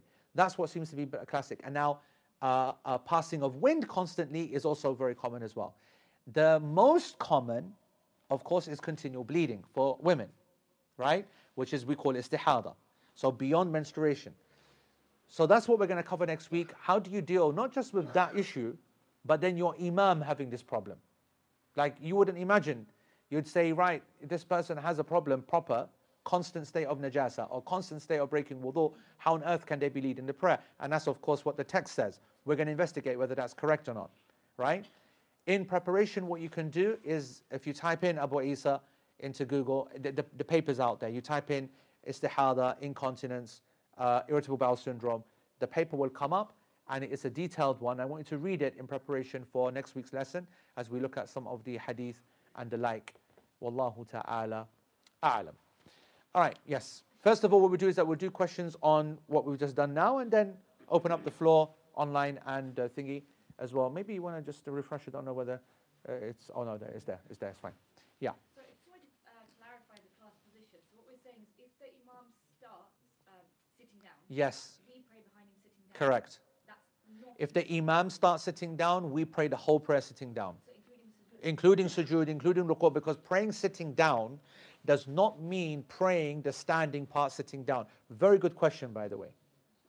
Because technically speaking, praying sitting down could be only the standing part and then stand up for ruku, stand up, which is, by the way, what you do when you are an individual who can't uh, sit on the floor. This is different. You see, this is actually a better question than even you realized, okay? So now I'm going to go into a different level. All right? What's one of the main mistakes that people make when they are having problem making sajda?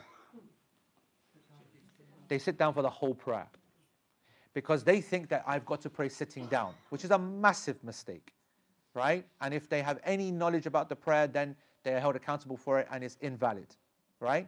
If a person had a knee operation, right, which is the most common one, right, and they can't make sajda, you have to pray the whole prayer standing, full ruku', full sami Allahu liman hamida, and then you sit down on your chair. That's what you use for the sajda, and then you stand up. So when we're talking about this in our fiqh class, and qu'ud is mentioned, first of all, like I've said a million times, we're not talking about these dodgy chairs. You know how much I hate chairs, and you know how much yani, the masajid have now turned into churches, pews, basically. And that's what's going to happen more and more, right? Um, you look now in the Muslim world, and you are like even subhanallah in the LP chat. I don't know whether it was Maryam or whoever it was who shared a picture of the masjid. No, I think whoever it was. But you saw that at the back, they actually had wooden benches. Did you see them? Right? There's like about 10 of them. Now, granted, they were right at the back, almost in the seating area, but I bet that that's where, where the people uh, sit during the prayer itself. Now, that's going to increase. It's going to now start coming in. If you go into the normal Arab mosques right now, then uh, like in Syria, Egypt, all over the place, the back rows uh, thingy are, are, are uh, benches, and the people come, and they start the prayer at the back, and then they uh, uh, uh, leave a 50 line gap, and they pray from the back, and they justify that by we don't want to ruin the style of the prayer line at the front, you know, by putting the chairs there and whatever, which is a noble intention, and they solved it by some bakwas that we don't know how, where they're praying half a mile down the back in the same uh, thing. It's a madness, right? Now, I'm not going to lie, some of the ways that the Gulf masjids try to deal with it is pretty sick.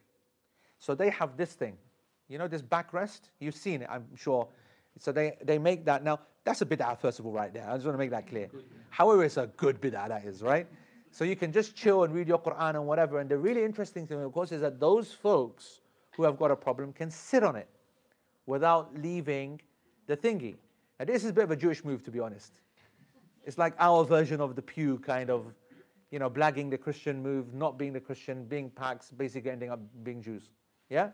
So, um, we've now, the interesting thing is that when it's mentioned in the books of fiqh, anytime sitting down, this is referring to people that are sitting the whole prayer and they can't stand at all. And they're sitting on the floor. Something that we must revive in our masajid.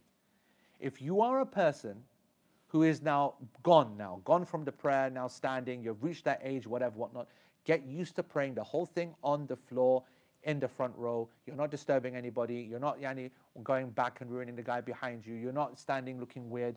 All you're doing is sitting yani, in your own position in the line. But people are not willing to do that and they use excuses and X, Y, Z. And when a chair's there, who's going to want to sit on the floor? Because it's a mission to get up. Yeah, it's a mission to get up. Only one mission, that's it. Once you get down on the floor, then the masjid should have a system that they help you get back up. And that's it, you go home, khalas. Right? So remember that. That's, that's yani, uh, uh, an asl. Yeah. Um, I know we have zero acceptance for LGBTQ.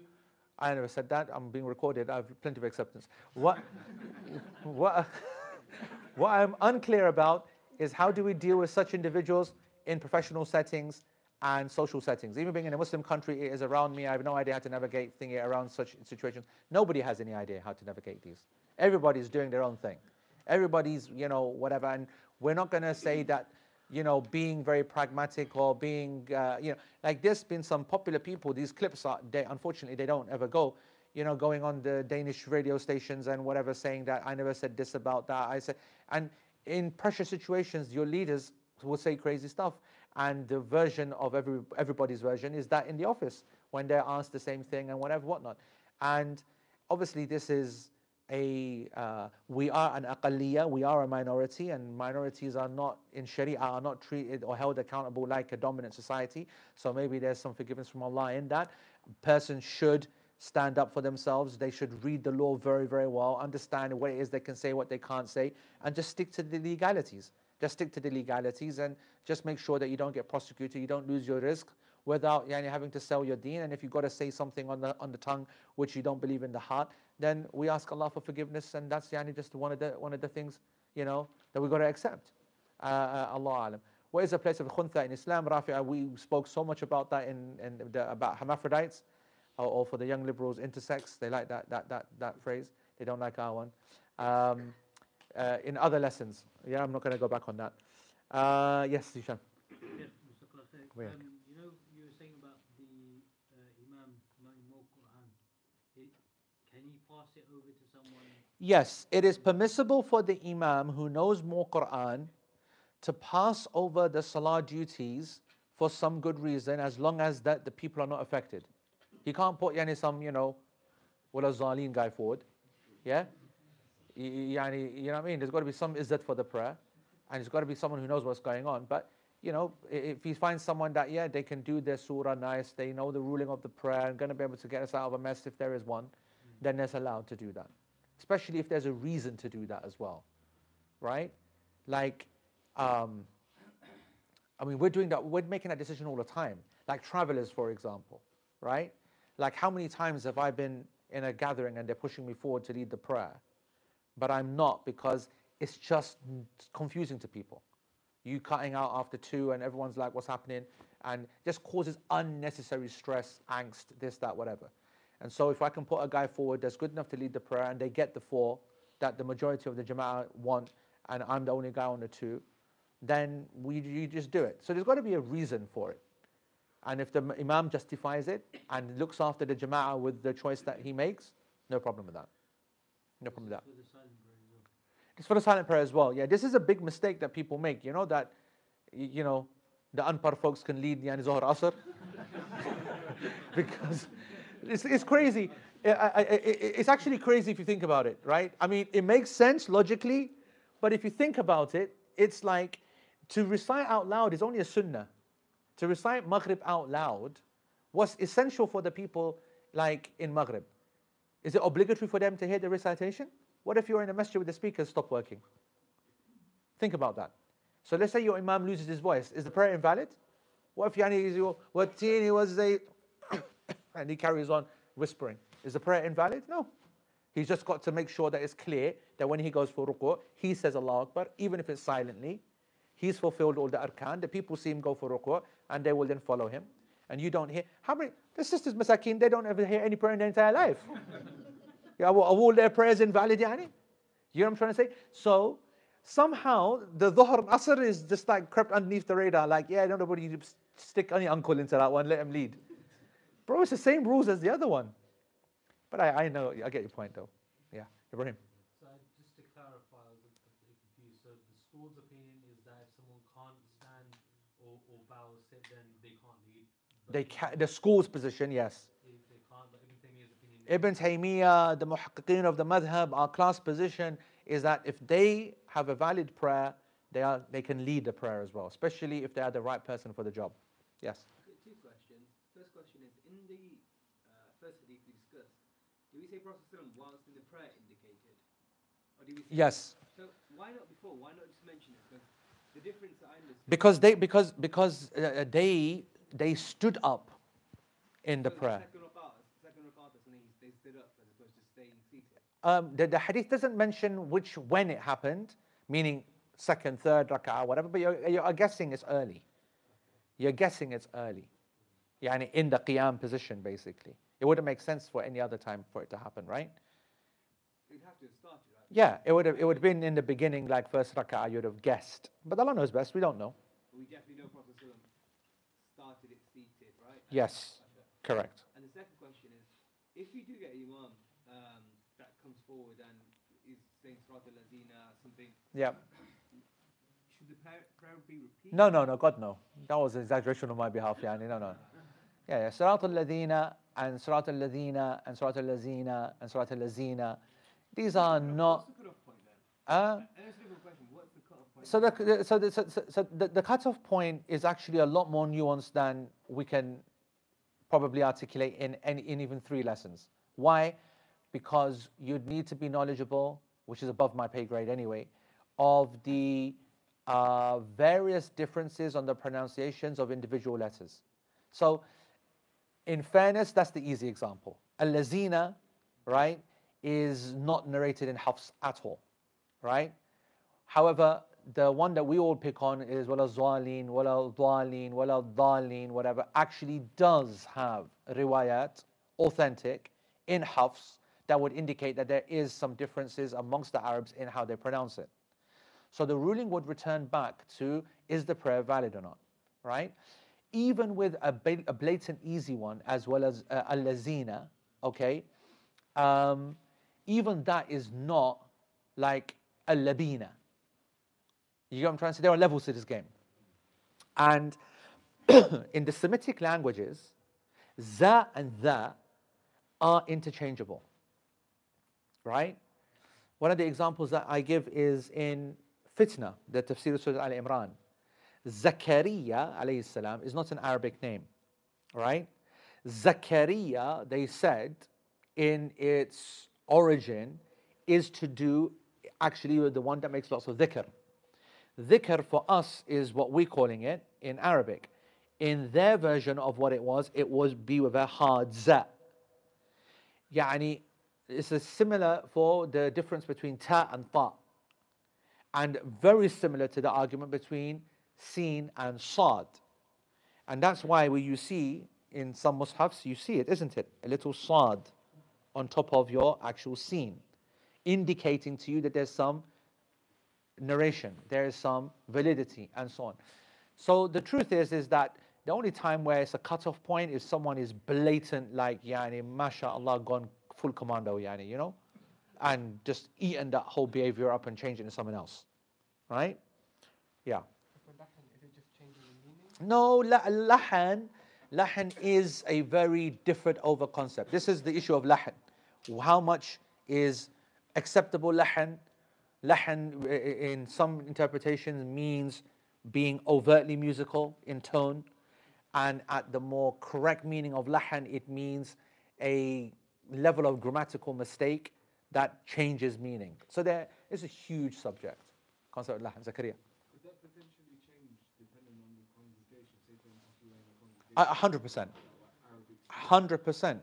then for them that would be a lahan down. Eh, eh, la- yeah, la- lahan jali uh, uh, uh, among some people is going to be. This is a subjective part. That's why you do not find the scholars, thankfully, telling people that you've got to repeat prayers because the guy's got lame tajweed, for example. It's a subjective thing. Yeah, I the way that I explain it, you will know when a prayer needs to be repeated. Put it that way. It's not when your normal daily salah is being led by Uncle G, and it's not that one. Ijaz. Um, realistically speaking, the condition that people use to put an imam forward is who's got the longest beard, and that happens a lot. All of these conditions, two, three, four, just get thrown to the side. Completely thrown. The longest beard, Yeah. and then will come on, and he's got the most brock that we sounds like a Iranian Ayatollah yeah. And then, and there's, and then, you know, people playing behind us don't know what the left, right, tajweed, whatever, ghunna, far, it's gone. And in that case, if you if a person is in that kind of scenario and you know a certain person is going to be, is it pers- permissible for someone who knows the Quran to put themselves forward in that? You wouldn't really do, do that normally. Is it permissible? The, the masjid is that. Is it possible to? I don't. I, I, don't. I, I, is it permissible or not? Uh, for, for, for, the sake of the microphone, basically, someone with quote unquote bruk tajweed, yeah, is leading the prayer and destroying it. Um, now, if it's invalid, then it's invalid, okay? And I- my answer will use this as an example. If the prayer was i- invalid, you would still continue and afterwards make that decision. Imagine this is a person who's invalidated the prayer, let alone someone who you think has got poor one. Never would you do that. So I'm saying not even in an actual prayer. Yeah, I, I want to say that the threshold for sticking to the jama'ah is big. Next week we're going to be covering the hadith فإن أصابوا يعني you know فإن أخطأوا فلكم وله يعني خطأ يعني if he gets it right then both great if he messes up then he's in trouble indicating that we can't become hostage to someone's uh, ill discipline rubbish whatever unless it's blatant unless we can plan for it. So personally the answer is more to do with politics than to do with fiqh. What's going to be the impact and what will what will some contingencies say if that person went forward and the fitna that would occur versus letting it play out a discussion happening afterwards and then people praying again if it was absolutely necessary. And i mean absolutely necessary. Why? Why? Because you open this door right? And it's the same door. It's not a million miles away from the, the door of i don't know how good my prayer was. Already we're in the, the era of OCD and nonsense right now. And you open that door when we're just not satisfied with the quality of, uh, bro, are you kidding me? I have this thought within three seconds of hearing Abdul Rahman Sudais' voice in a salah. I want to get out of here. I want to get out of here. Can you imagine? If I started justifying to myself that I find this person impermissible to pray behind X, Y, Z because this is what he does, this is what he believes, this is what he says, this is what his voice does, this is him screaming into the microphone, whatever it is where do you stop? Yani, at what point do we, and I get it that there are some objective principles that we can lie, but the application of them will always be subjective. And the door that will be opened and the chaos that will be in our masajid, it's a, it'll be a madness. If the imam starts sitting down, if, if the imam starts sitting, then stands up during the prayer for some reason, do the followers remain sitting? No, the followers will stand up. That's the paper, by the way. For those that um, uh, want to find the paper, you sign into the portal, logicalprogression.org, and uh, in the chat of the lesson, uh, Rafi has posted it. Uh, it's, it's, uh, it's there as well, it's IMSOurce, yeah. Um, if you are sitting down after sajda, standing at start, where is the best place to be on the saf? If you are sitting down, where is the best place to be on the saf? What does that mean? Should the chair maybe? Or, or uh, should you should you butt be on the back of the lion? Should you in front? Oh, like yani, yeah. So your backside should be in line with the, the feet. That uh, is all I can say, really. And with the chair, if you're with the chair. If it's a chair, then that's a huge discussion. But in my opinion, the back legs of the chair should be with the heels of the people. And I've, you know, I've exhausted this this uh, study, and that's my personal opinion. Yeah. I just heard very recently that you can join two prayers together even though it's not a big reason for it and you're at home. Is that true? No, not if there is no reason for it and you're at home, but if there is a reason for it and it's a one off. And when I say a one off, I mean something which is happening once or twice a year, for example, then there's space for that, yeah. But it's got to be a reason for it. What's a good enough reason for? Well, that's very difficult, but the same reason that only would happen to a person twice a year. if you think of it like that, it, it will make more sense. So, for example, we uh, uh, listen. The concession is there to help people in extraordinary circumstances. So, for example, we will allow a student sitting their finals, but not their mocks. We will, uh, you know, not end of season tests, not end of year tests, but when they're sitting their June, you know, absolutely can't get out of the exams, whatever, whatnot. For these two days, you can combine your dhuhr and asr, at the latter time when you come out of your exam. That guy maybe not do it again. He'll do it three times in three years. You understand what I'm trying to say? This is what the Prophet ﷺ combined the prayer. The hadith in Sahih Muslim.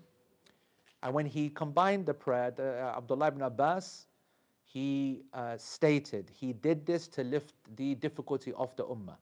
Meaning that once that difficult moment has come and you realize that you're in a complete moment of stress and you don't have any other option, this is your moment to use it. And the only thing that's governing you is your own taqwa. And you've got to be aware that it's more than just some kind of religious religiosity thing. You need to know by very clear proof and evidence and my experience and every person on the planet will tell you that the one that is, loses their religion eventually starts by making these things the norm without a shadow of a doubt the more concessions the uh, uh, Sayyidina Umar radiallahu an, he said the continual combining of the prayer is the opening of the door to the kaba'ir, the major sins. Which is good. Uh, uh, uh th- that's a attitude that we need to promote without making the act haram. You get what I'm saying? To put fear into people that I'm not going to play around with it, but if I need it, then I'm going to do it. Like if a woman is in an example, you know, situation where she's outside, very difficult for her to get back, and but she's doing that every day, then that, that's that's that's that's not on. But if she's like, you know, she messed up one day, she overran on her tasks at home, she went out to the shopping and had to do it and realized that this was this hasn't happened to me in three months. I've never done it like this I messed up the whole planning, and I can't pray here. Then we, you know, she can uh, make the intention. I'm not going to pray my dhuhr now. I'm going to pray out of time with my asr when I get back, and that's okay because it didn't wasn't intended, didn't happen normally Happened once, twice a year. That's what it's there for. Oh, yeah. basically, you're saying don't make it habit, but it can be one off. Correct. No, it can't be habitual, uh, but as a one off, it's valid. And, you know, people normally, if you want to know the normative scenarios we're giving this for, as I said, it's exams, it's uh, serious illness, right? When I say illness, I don't mean the hospital stays. I'm very comfortable that a person in a hospital could use it for the whole two weeks they were in, right? Just because they can't go to the bathroom. That's actually the real reason. No, I mean someone who's got the flu, even, which is not real illness, but they've just got no energy to get up and they, they've not slept and they need a few hours, and that would mean that they wouldn't get able to pray Asr. So, you know what? Now that they've got up for Dhuhr, pray Dhuhr Asr now, even sitting down, combined, and then lie down, go to sleep to get yani whatever. COVID patients recovering. These are yani temporary needs, might even happen for a few days continuously, but that won't repeat itself in five years, for example. So it can't be a habit, and your taqwa is what's controlling you. Yeah, yes. Uh, Sheikh, a combination of the sister's question. Yep. So the sister's asking if, um, for example, the father knows more, um, but he wants to encourage his son to lead. Yes. Is it okay for the son to lead, or if the father's just feeling tired or lazy that day, can he put the son forward? He can, like we said here, but they can't be throwing all us under the bus as well. If it's just at home. If it's like Yeah, but there's someone else who's being thrown under the bus behind. Who is the per- person, yani? Yeah, that's a baji and miskin, innit? Always, yani, the wife. So, you know, you've got to be able to recite. Got to be, a, you can't, you see, uh, uh, we've spoken about this before, but uh, the obligatory prayer can't become a training ground. Bro, if you're that interested in making your son a hafiz, then get up in the middle of flipping night, you know what I mean? Don't ruin our Maghrib, our Isha, our whatever. You get what I'm saying? Now, uh, uh, practicing Muslims have traditionally used Taraweeh for this, to bleed in their kids, right? To get them whatever, whatnot. That's great. But please don't do it for us in the masjid. Yeah? We don't, we don't come here to hear your kid practicing, yani, uh, you know, uh, uh, the Juz Amma. Maaf karna, yaar. All right? We want our local imam and go and spend your night with your kid and practice whatever. The, they, and oh, I've got to feel the pressure. Bro, practice pressure at home. Stand behind him with a stick. Yeah? right? Every time he makes a thingy, smack him. Say, now just imagine there's 500 people behind you. Right? pressure. You know, like the British, sorry, sorry, the British culture out politely. So I was standing next to a sister and she said, "Oh no, you, you lead," and I was like, "No, you lead." But That's not British, bro. That's the. Do you think tafaddal is a British word? Where do you think that come from? Tafaddal, tafaddal, tafaddal, tafaddal, tafaddal, tafaddal, tafaddal, tafaddal. This is Muslim just wasting time. This is just wasting time. There should be no tafaddaling at all. People should just, you know, be honest. It's like Ijaz said. people are now just, you know, whoever's hijab looks better for you guys, and for us it's the beard. Or wearing yani, clothes or something like that. You know, anyone wearing a thobe, go forward, right? Now, listen, is it the worst criteria? No, it's not. Most of the time it works out. It's rare that it's a complete failure, but obviously when it does fail, it takes a big yani, you know, big drama Tamasha has made out of it. You know what I'm saying? Um, but yeah, yeah.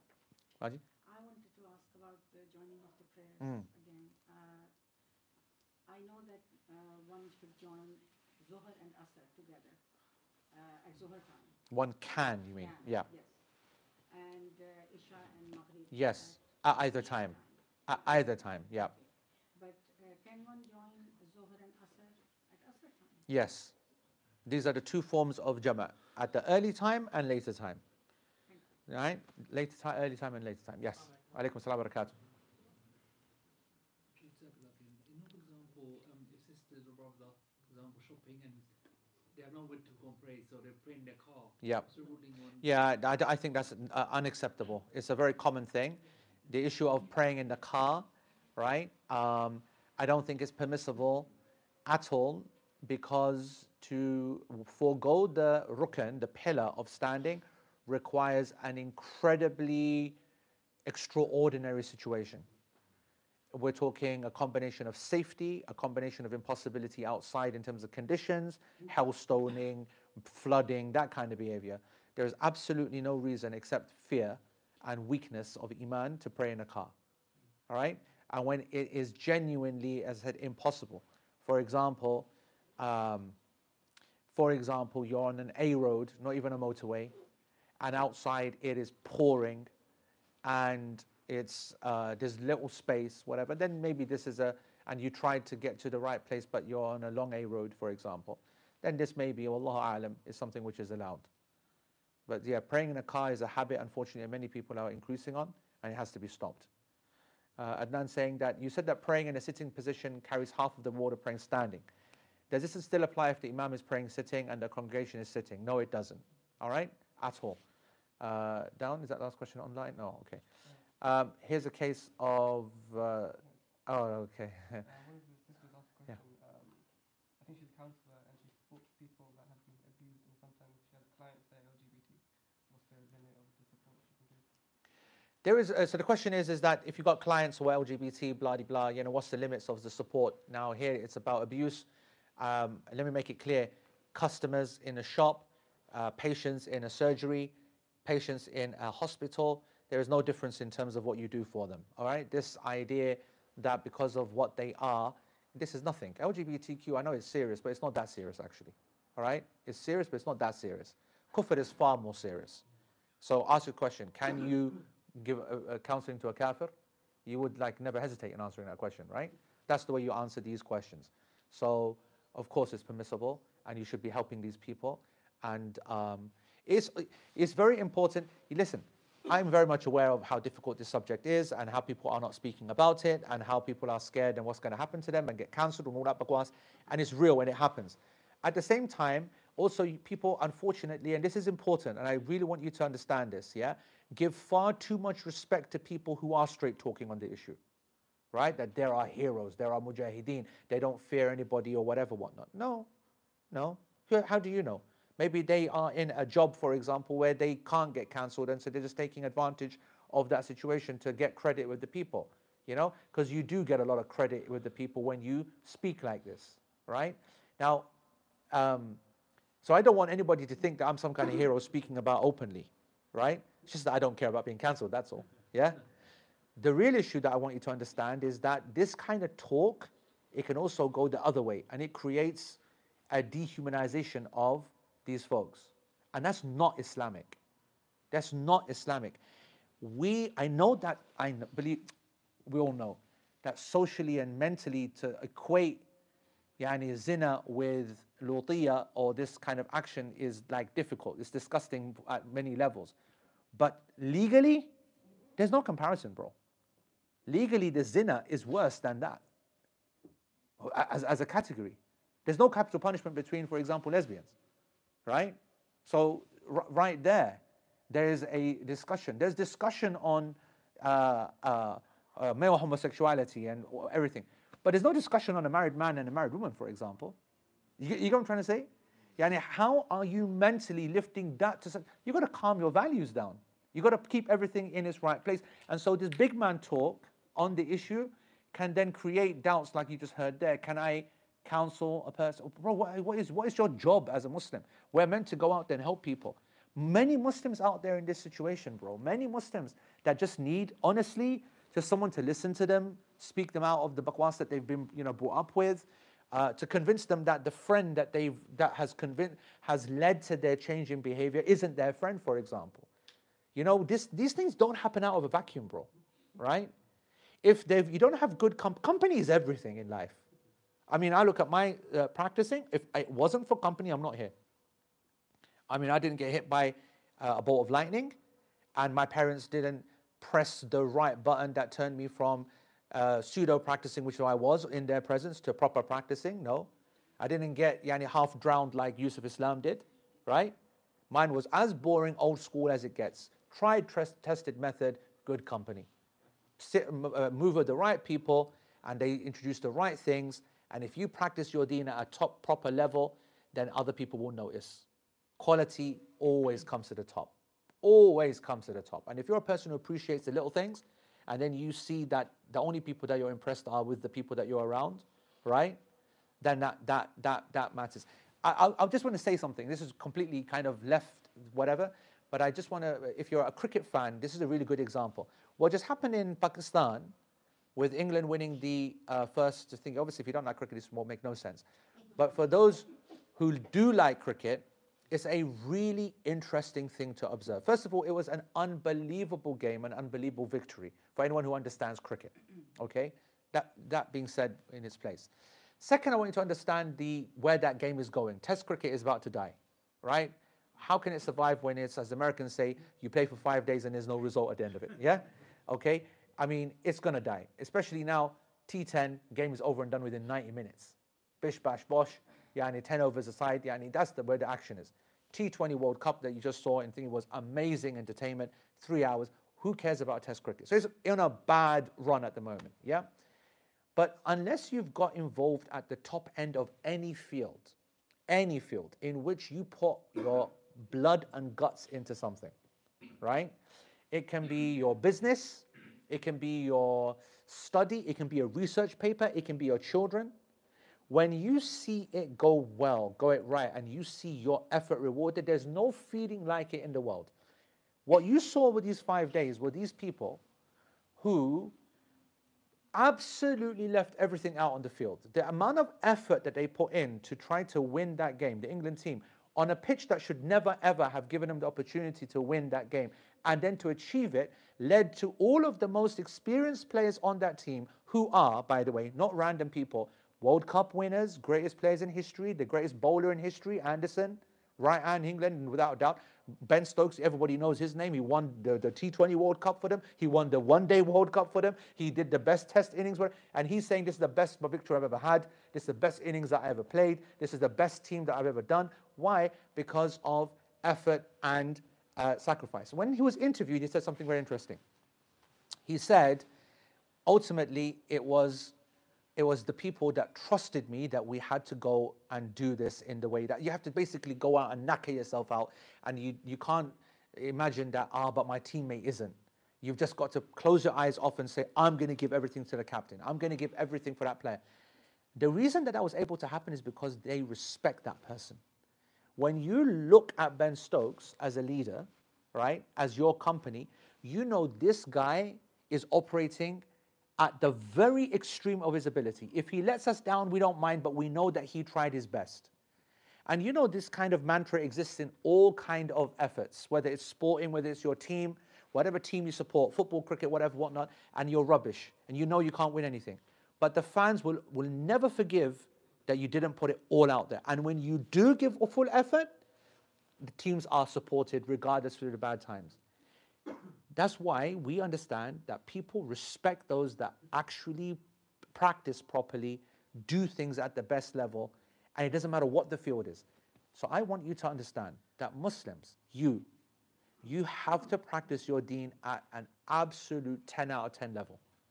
It will have an impact upon people around you that you can't quantify right now, but later we will realize. I'm telling you right now, I'm sitting here right now, and everything that has ever come good in my life, last 25, 30 years, only came because of a small group of people who completely shocked me at how diligent they were in their religion. And I was coming from an environment where I felt that I was at the highest level of intellectual, this, that, blah, blah, blah. And I was looking at these people and I was like, you know what? I'm impressed with this guy. I had no commonality, no yani wanting to be. And that is what da'wah is based upon. That's why every time you see all the hadith, khuluq is emphasized again and again and again. And khuluq is not smiling. Khuluq is character, it's values, it's your internal, it's your khilqah. That's why the word khuluq is from al khalq, what you're created upon, not the outside, but the inside that comes out, which is values.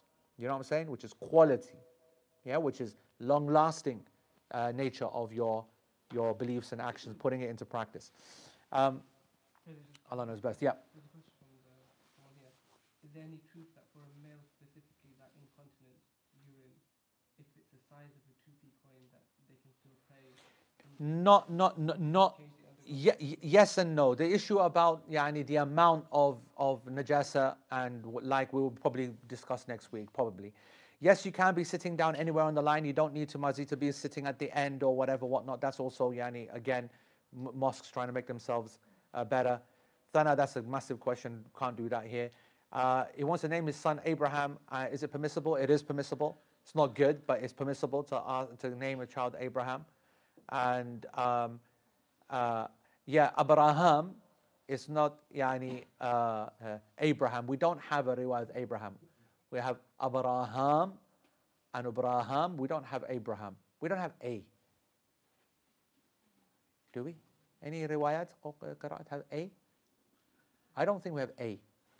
And Allah knows best. Yes. Regarding LGBT, um, as parents, where do we draw the line? Because, um, I mean, this was many years ago. My, one of my sons, he attended, um, well, he, he, he had an assembly at school where he was LGBT and saying how accepting it is, it's okay, it's normal.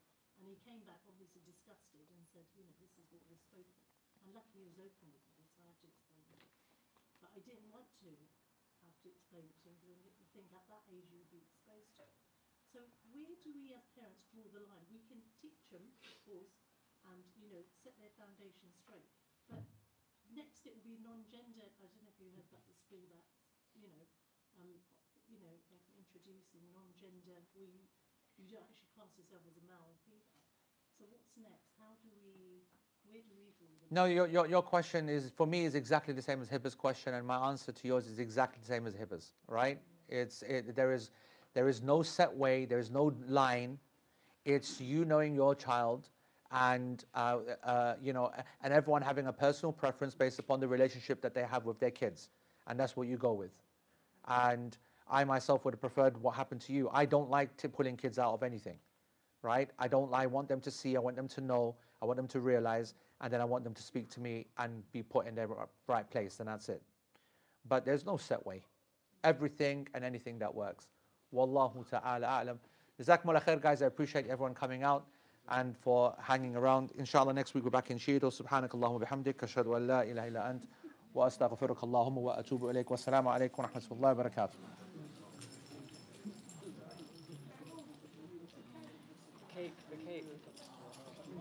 Cake.